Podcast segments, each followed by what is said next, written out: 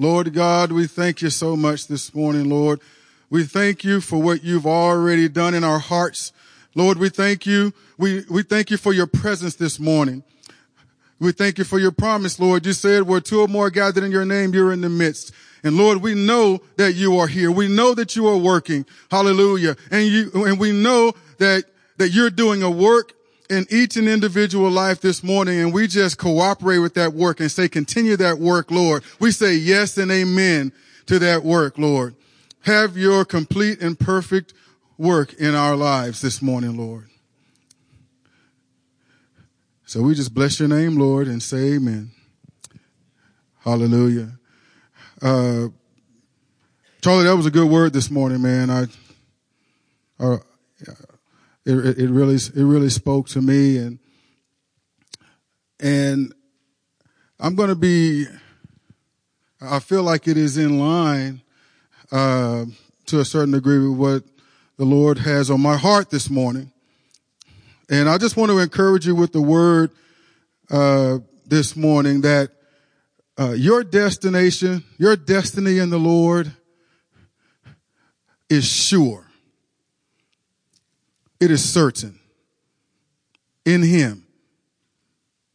I feel like we need to be encouraged that way this morning. If you're like me, there's been times in your lives where, and I'm getting a little bit, I hate when I get ahead of my notes. I just have to go.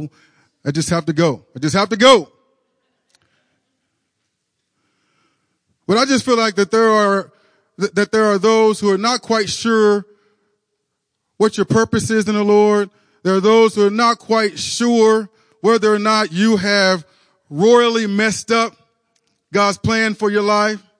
And that may be in some way contributing to complacency in your life. Because there's no excitement. You feel like what God had for you, you made the wrong turn, and now what used to be isn't anymore. Can anybody relate to that? And God wants to tell you that his calling on your life is sure. Your destination in him is certain. In him. Romans 8:28 says, and we know that all things work together for good to those who love God, to those who are called according to his purpose. It didn't say that all things was good. It didn't say that all things felt good.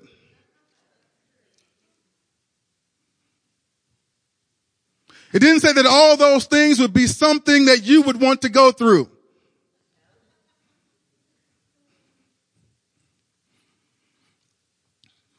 Sometimes you go through those things due to decisions of your own, poor decisions of your own. Sometimes, though, you're caught in the wash from someone else's actions. It is so encouraging to know that it doesn't matter if I'm the cause or you're the cause or the enemy's the cause, that God is in control and it's all going to work out somehow, some way for my good. And I want to encourage you that way this morning. Your destination in the Lord is sure. By faith, Abraham obeyed when he was called to go out to the place which he would receive as an inheritance, and he went out not knowing where he was going. By faith, he dwelt in the land of promise as in a foreign country, dwelling in tents with Isaac and Jacob, the heirs with him of the same promise, for he waited for the city which has foundations, whose builder and maker is God. That was Hebrews 11:8 through 10. Romans 4:20 says, he did not waver at the promise of God through unbelief, but was strengthened in faith, giving glory to God. God told Abraham, said, hey, Abram, just to be totally correct, I want you to leave your family. Leave all that you know. Leave your comfort zone. And I want you to head. I'm not going to tell you a specific location. I'm just going to tell you to go that way. Can you imagine how you would respond? If God said, I want you to uproot yourself, I want you to leave everyone that you love, everything that you hold dear, everything that you know, and I just want you to go. Go where, Lord? Just go. I will tell you when you get there. Now that's a faith walk. But Abraham didn't even blink. He said he did not waver at the promise of God through unbelief. So he knew that in God, although he did not know the specific destination, that his destination was sure. His destination was rooted in the promise. And although he didn't have all the answers, he knew him who promised is faithful. And he rested in that. And it helped him move in faith. You know, I probably reference this guy as much, if not more, than any other guy, but I just want to go through some examples in scripture and so forth. Now, Abraham, before I go to the next guy, Abraham wasn't perfect. He didn't reach his destination because he didn't make any mistakes. Sometimes I think we gloss over that stuff. What am I doing?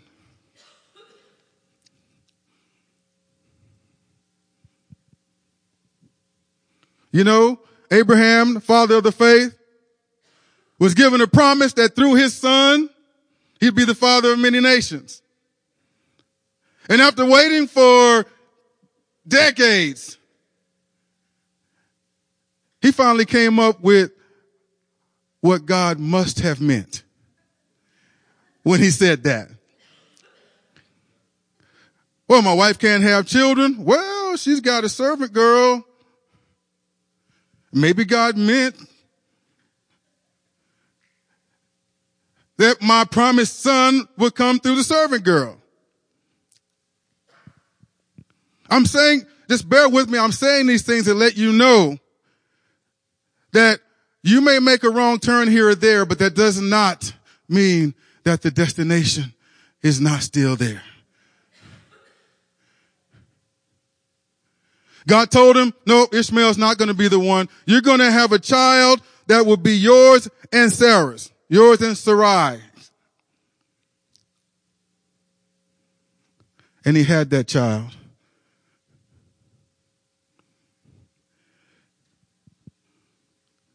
He had to send the other child away. He had to separate himself from his previous choice, or his previous decision, his mistake. And he had to move forward in the way of the Lord. Amen?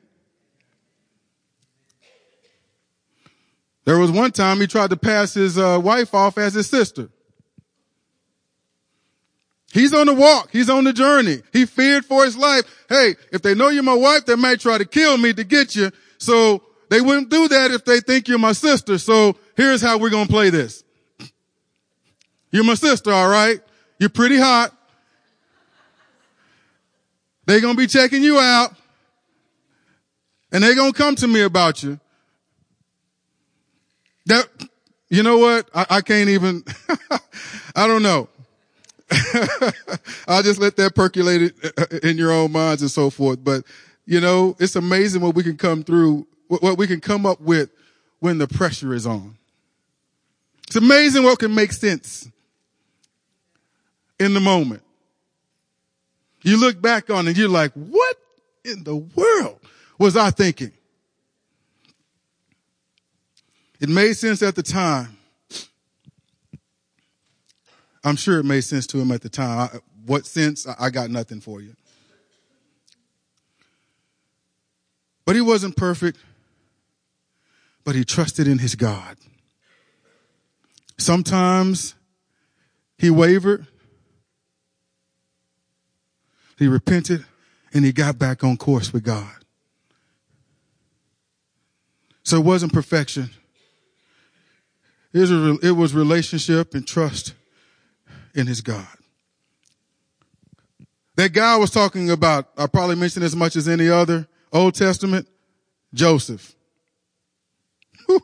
Boy, if God would have gave him the whole vision early on. I'm just going to make reference to these passages, but in Genesis 37, first 12 verses, Joseph has a dream. Two of them. Dreams of greatness. How many even know it's no problem? It's not a problem dreaming of greatness. There's no problem dreaming for excellence, wanting to be the best, okay, wanting to excel. That's fine. So, but he has these dreams of greatness that didn't sit too well with his brothers. But from the moment that he got that dream of greatness, those dreams of greatness, here's what happened to him. Later in chapter 37, he was sold into slavery by his brothers. Remember, the dreams of greatness. You're going to be elevated. Even your brothers and your family, they're going to bow down to you.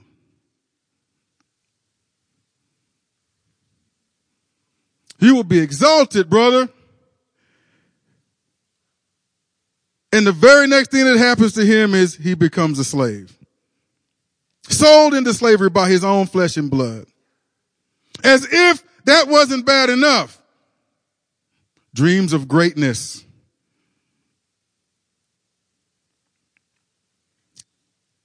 He gets falsely imprisoned for attempted rape.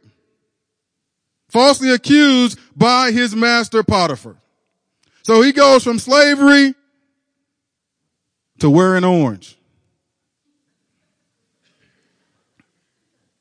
He's a prisoner.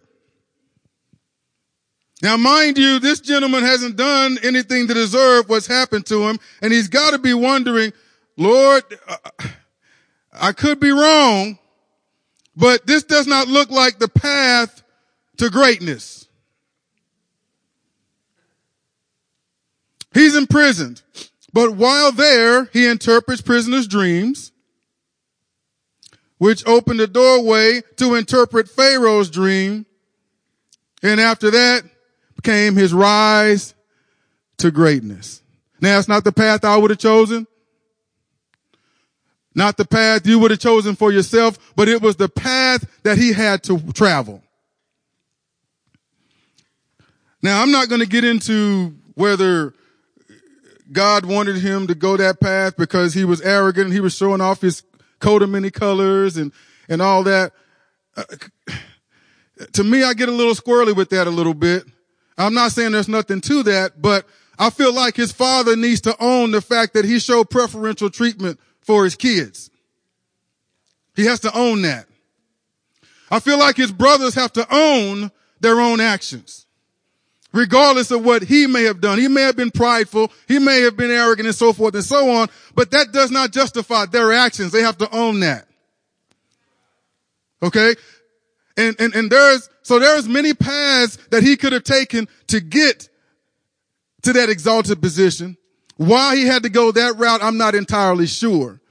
But I think it's probably a little more complicated than just he needed to be humbled. Okay?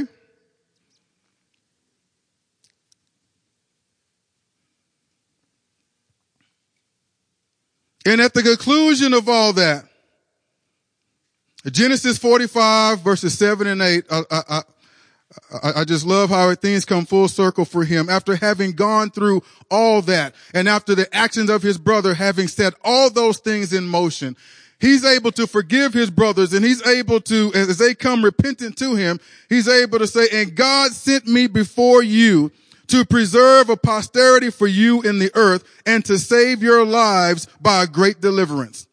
So now it was not you who sent me here, but God. And he has made me a father to Pharaoh and lord of all his house and a ruler throughout all the land of Egypt.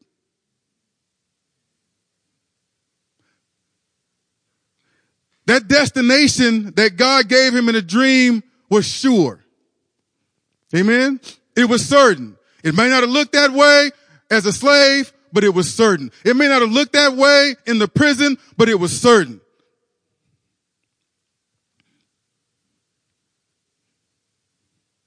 It may not look that way in your current situation, but it's certain. The things that have been spoken over your life are certain. The promises of God to you are certain. They are sure. Do not let your situation lie to you.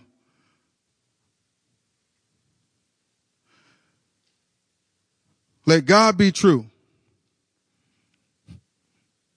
and everyone and everything else a liar. Amen. All right now. Amen.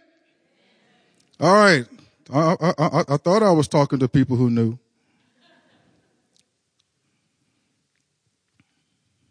Now,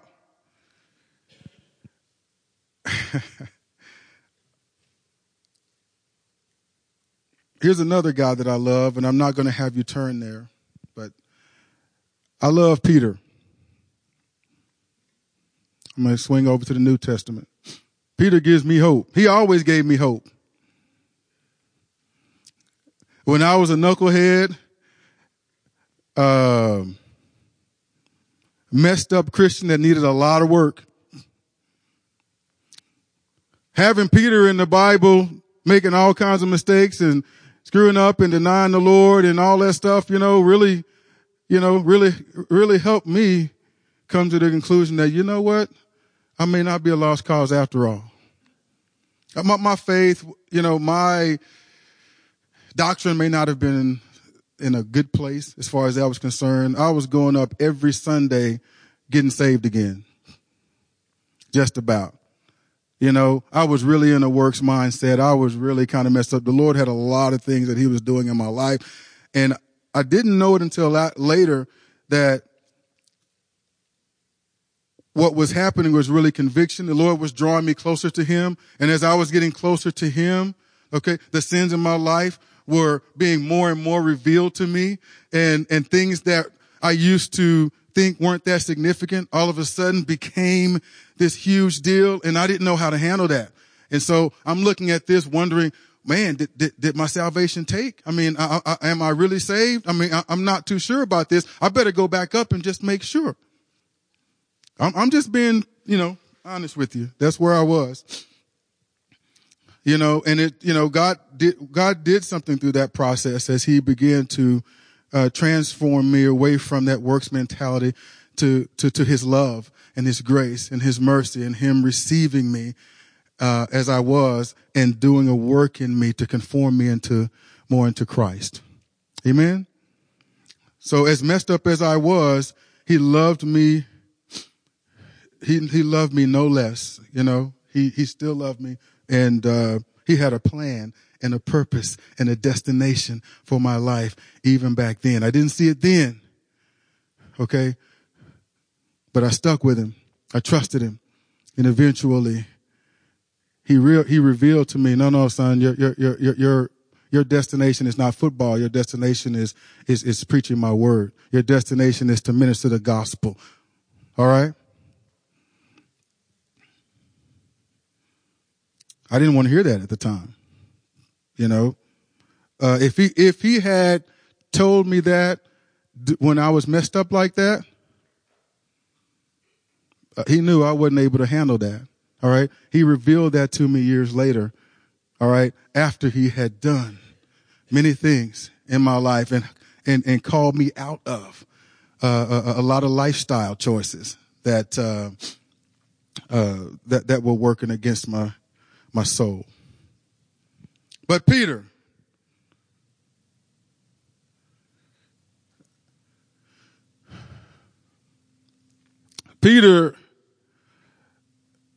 I love it because he wasn't afraid. He would take chances. He would take risks. Sometimes he would just speak before he thought, and he'd have to get rebuked and so forth and so on. But he did this egregious thing that he never thought he would do. He, the one who said that he would die for the Lord, denied him. It can't get much worse than that. All right? He denied him not once, not twice, but 3 times.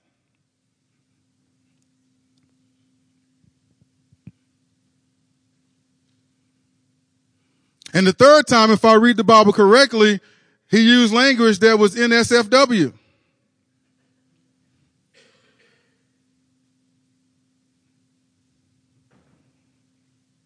To emphasize his point, to save his neck. I do not know him.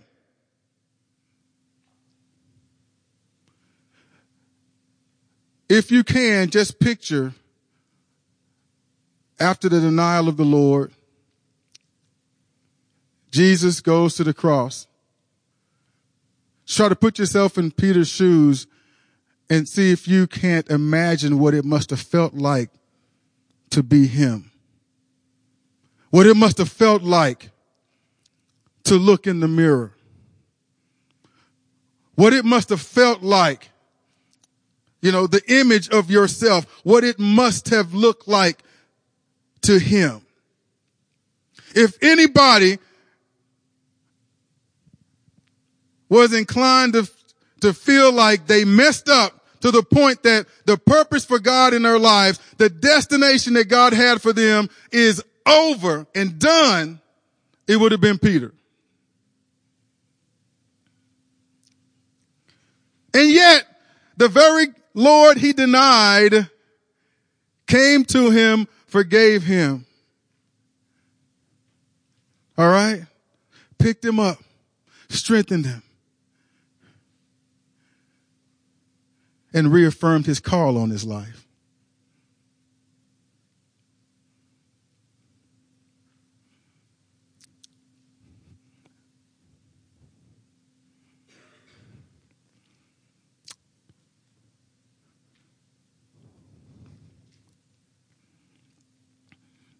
You asked him what I believe to be a rhetorical question. He's like, do you love me? And I believe Jesus knew full well that he loved him, but there was a purpose behind the questioning. And I won't get into all of it, but he just said, feed my sheep, feed my lambs. Hey, here's what you're going to do. That destination that I told you about is still certain. You're still going to fulfill your purpose in me. And he even, prophesied to him how it was all going to end for him, but he just laid it all out to him. And you know what?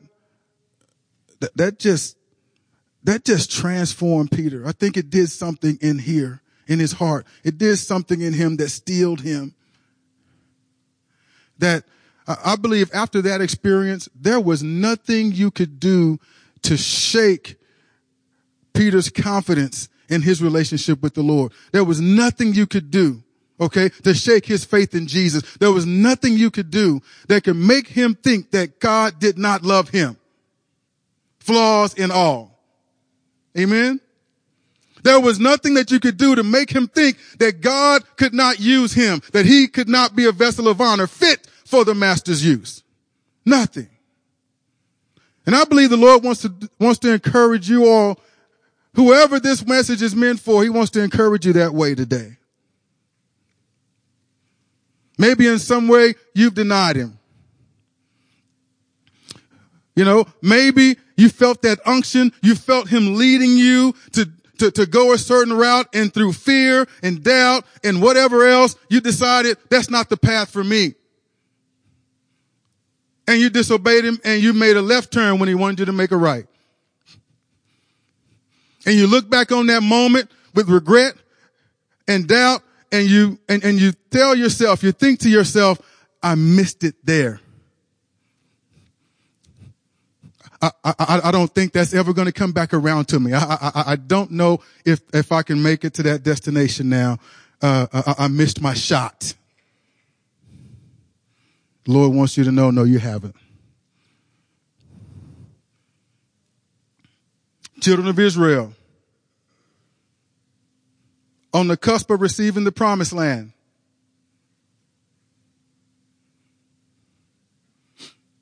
sent guys in to give a report on the land. They brought a bad report back, and the people had decided, we're going to go back to the bondage God delivered us from. Because apparently God brought us here to put us into that land so that people could wipe us out, kill us, take our women and babies.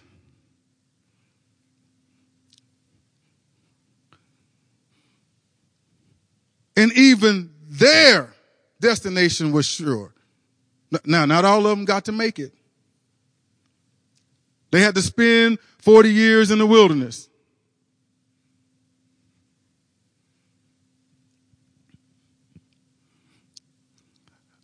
I still got 19 minutes and 50 seconds, so I'm a.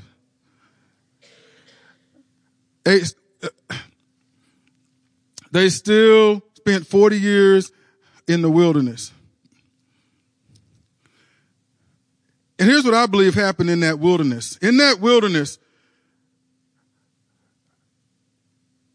the generation that grew up knowing nothing but slavery and bondage, that grew up knowing nothing but the provision of Pharaoh and the hard taskmasters, that generation was the generation resisting the direction of the Lord. As bad as it used to be in Egypt, it was familiar. And there was a certain level of comfort in the familiarity. As God was leading them, okay, God's providing for them, God's blessing them, God brought them out of the bondage they were crying and screaming for him to bring them out of. But the way he was leading them was not familiar. Therefore, it was very uncomfortable. At least in Egypt, they knew when they were going to eat. Breakfast, lunch, dinner. They knew when their day started. They knew when their day ended. There was some predictability there. They didn't know what God would do. And when they got hungry, are we going to be able to eat? Is he going to provide for us? Did he bring us out here to starve us to death? When they were thirsty, where is the water going to come from? I don't see a water source. Are we going to die of thirst? So he took them from the familiar into the unfamiliar and just said, trust me. And that generation who grew up in Egypt, the resistant generation, okay, that generation had to die in the wilderness. And the ones that remained knew nothing but trusting and walking with the Lord. Now, the Bible says that that's an example for us today who walk with the Lord. All right. So there are times when there are things in our lives that are resistant to the direction and guidance of the Lord. There's attitudes. There's mindsets. There's desires. There are sins. There are weights. There are things that are resisting God's will for your life. Don't think God won't put you in a wilderness experience for it to die. Not so that he can condemn you, but so that you can move forward toward the promise.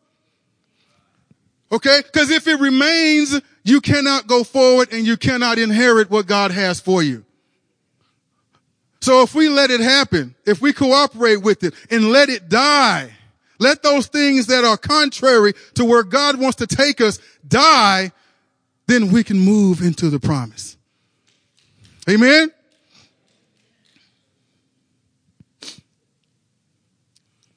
So your destination in the Lord is sure. It has not changed. You may have made a couple wrong turns, and you're not exactly sure where you're at, but the destination remains. You just need to regain your bearings so you can get back on course. When I'm driving to an unfamiliar location, I like to enter the destination into my GPS. The GPS calculates the best route to that destination. I click go. And the GPS gives me turn-by-turn directions to my destination.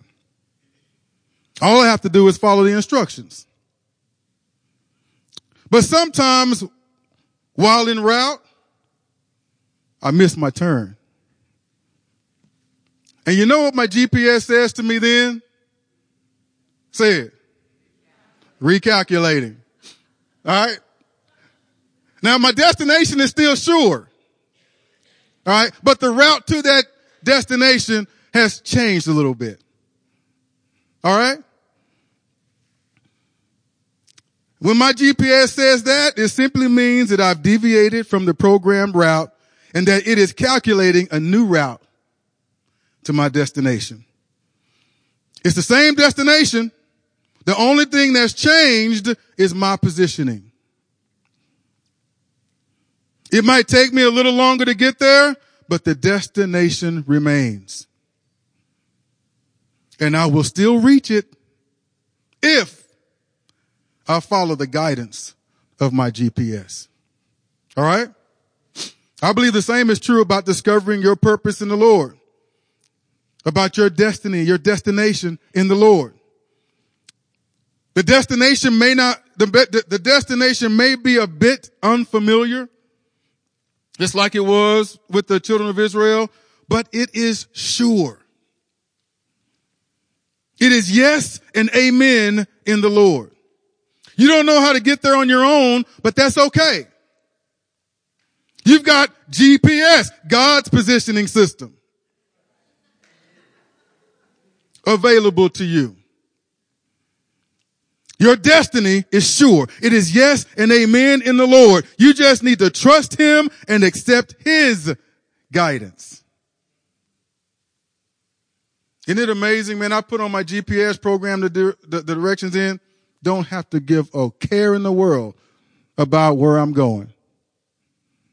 Kind of dangerous, you know. Someone, to be honest with you, I wouldn't know. I wouldn't be able to tell you how to get there without it. Proverbs 3 verses 5 and 6 says, trust in the Lord with all your heart and lean not on your own understanding. In all your ways acknowledge him and he shall direct your past. All right. Even if you get knocked off course, God will be like, oh, recalculating. It's like Mayhem in that commercial, that Allstate commercial, you know, recalculating without the mayhem. Recalculating. All right. So you may have missed it. Recalculating. You may be suffering because of the choices and decisions of others. God's recalculating.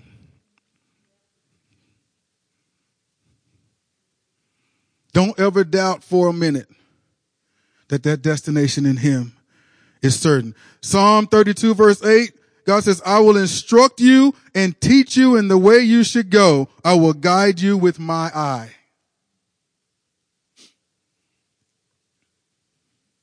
He will guide you.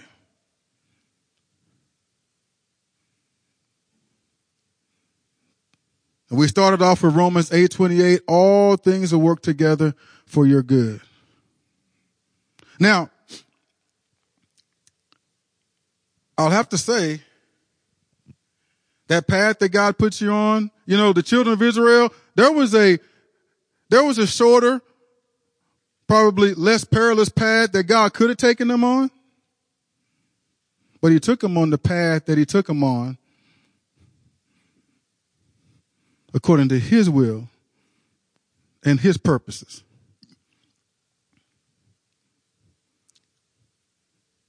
So the route that God takes you on, don't question it. There may be a turnpike path that'll get you there faster. The roads are nice and smooth. And he may take you on the path filled with potholes and unpaved roads. And if he does, just go with it. Roll with it. Know that there is a greater purpose. Know that there is a reason that he took you on that path. And just trust him. That he doesn't mean your harm. He still means for your good. The destination is still certain, but there is something that he's wanting to accomplish in you along the journey.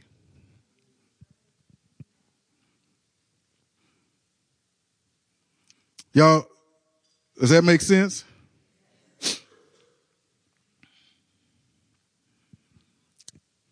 And we know that all things work together for good to those who love God, to those who are the called according to his purpose. If you love God, you are called according to his purpose.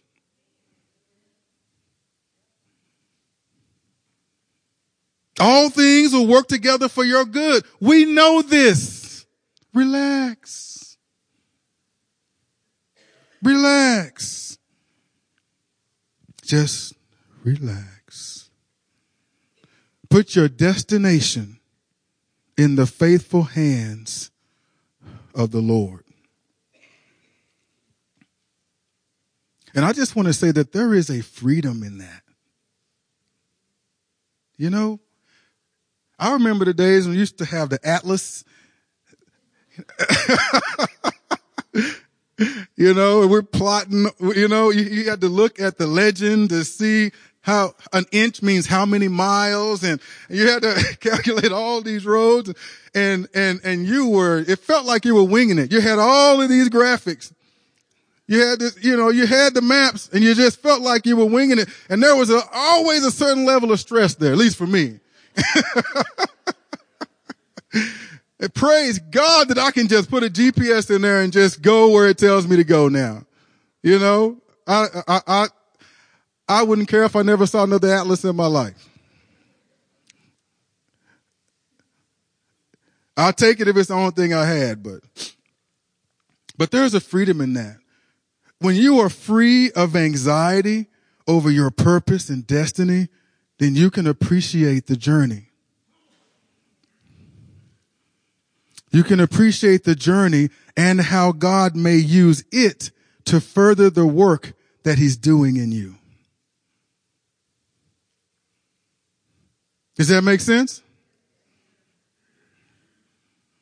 You've heard it said, people talk about, man, I made a mistake. I paid to God for patience. And then all day, it seems like your patience is tested.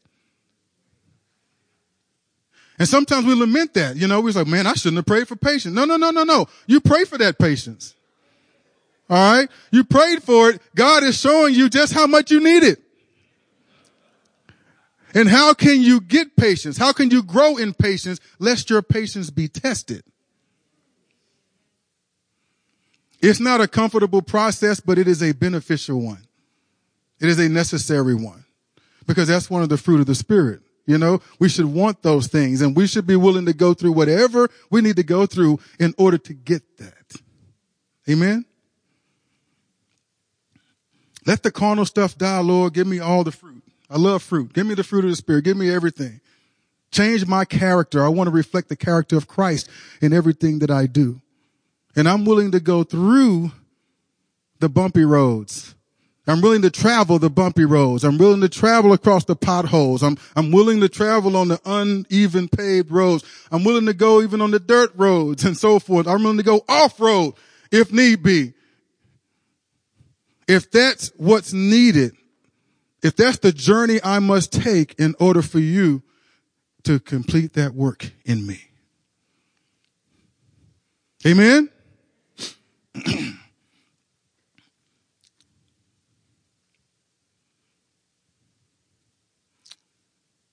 See, then you can rejoice no matter the road conditions,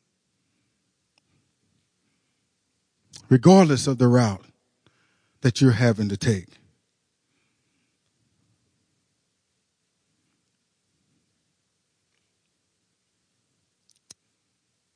You know, one small thing before I start to wrap it up here. I heard, how many of you know Chris Valentin? I heard him say once a podcast that I was listening to, and it was on purpose and destiny and so forth. And he said that, I I wrote it word for word. It says, God will guide you into your destiny or into your purpose as you are faithfully carrying out your responsibilities. In other words, just be faithful where you're at. I remember he said, be faithful where you're at and God will find you. You know, he still has that purpose for you. He'll find you where you're at. You don't have to go chasing your purpose. All right. You don't have to go chasing that destiny. You know, Saul, when the Lord called him to be a king, he was just faithfully obeying his dad.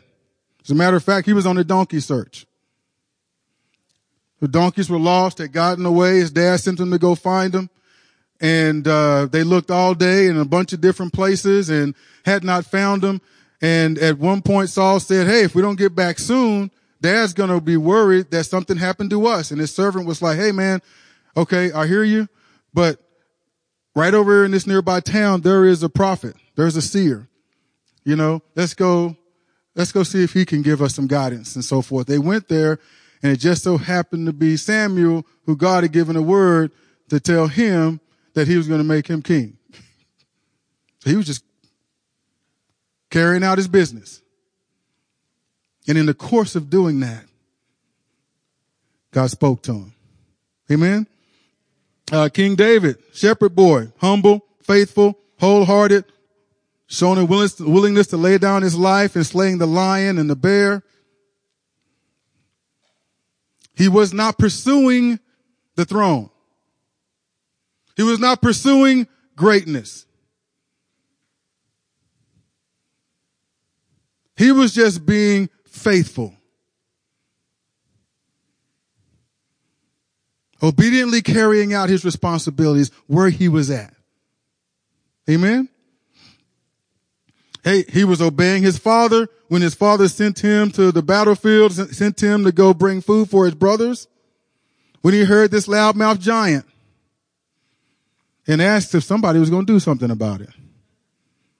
And when no one stepped up, he said, I'll do it.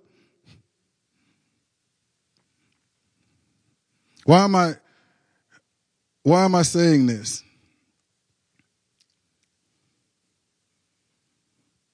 I just feel like you just need to be encouraged. Sometimes the things that we look at as mundane, the things that we look at as, you know, the things that we look at negatively as this is not real ministry. This is not a real kingdom work. This is not what I see myself doing.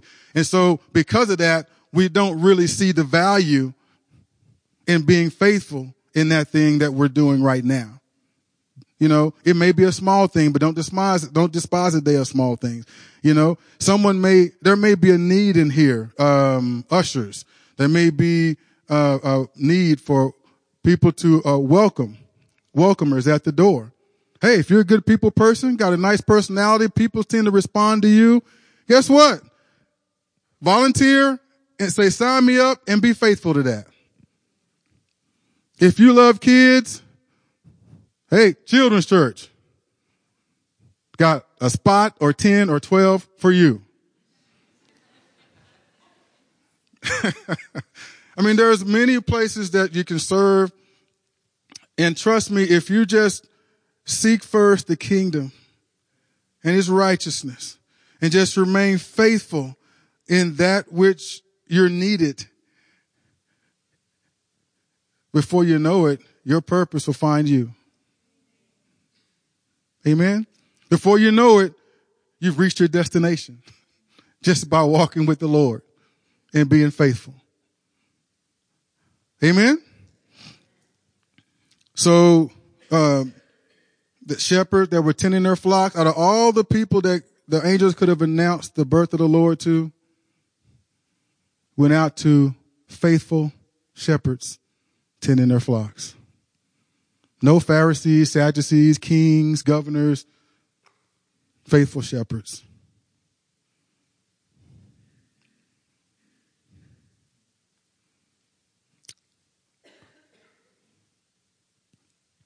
So I would just,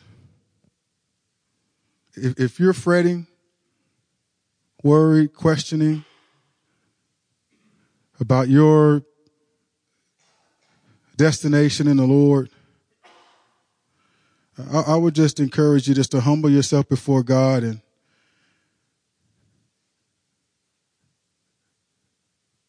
just focus your attention on just seeking him and being faithful to him. And just trust, just know in your heart and trust that he is faithful.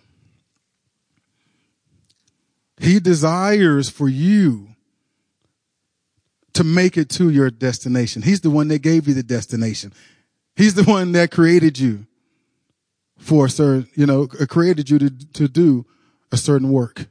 And he wants you to fulfill that work. So he'll be faithful.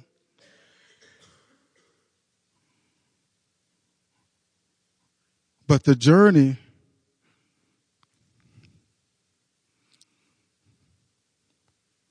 is just as important, if not more important, than the destination.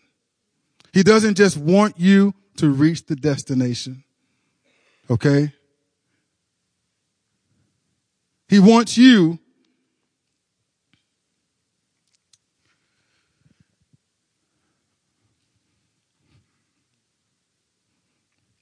He doesn't just want you to reach the destination. He wants to do a work in you so that he wants to prepare you to excel in the destination. Amen?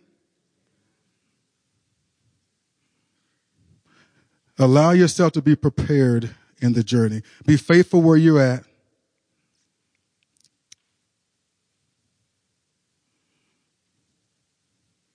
Do not necessarily pursue ministry, but pursue the Lord your God. It's okay to want to be great, but instead of seeking greatness, seek the kingdom. Amen? And that's what the Lord gave me to encourage you with today. And Lisa, if it's okay, we can ask the ministry team to come up. And, you know, maybe there's someone who this word spoke to today. And I want to ask everyone to stand, please. Lord, we just thank you so much for your word. We thank you so much for encouraging us, Lord. Letting us know, Father God, that our destination in you is still sure. Hallelujah. Hallelujah. That though we may have veered off course, that you're recalculating us and that you will get us to that destination, Lord, in due season. And so we just thank you that you're faithful that way and that you love us and that you are our guide. And so, Lord, I just ask you to really bless the people today, Lord,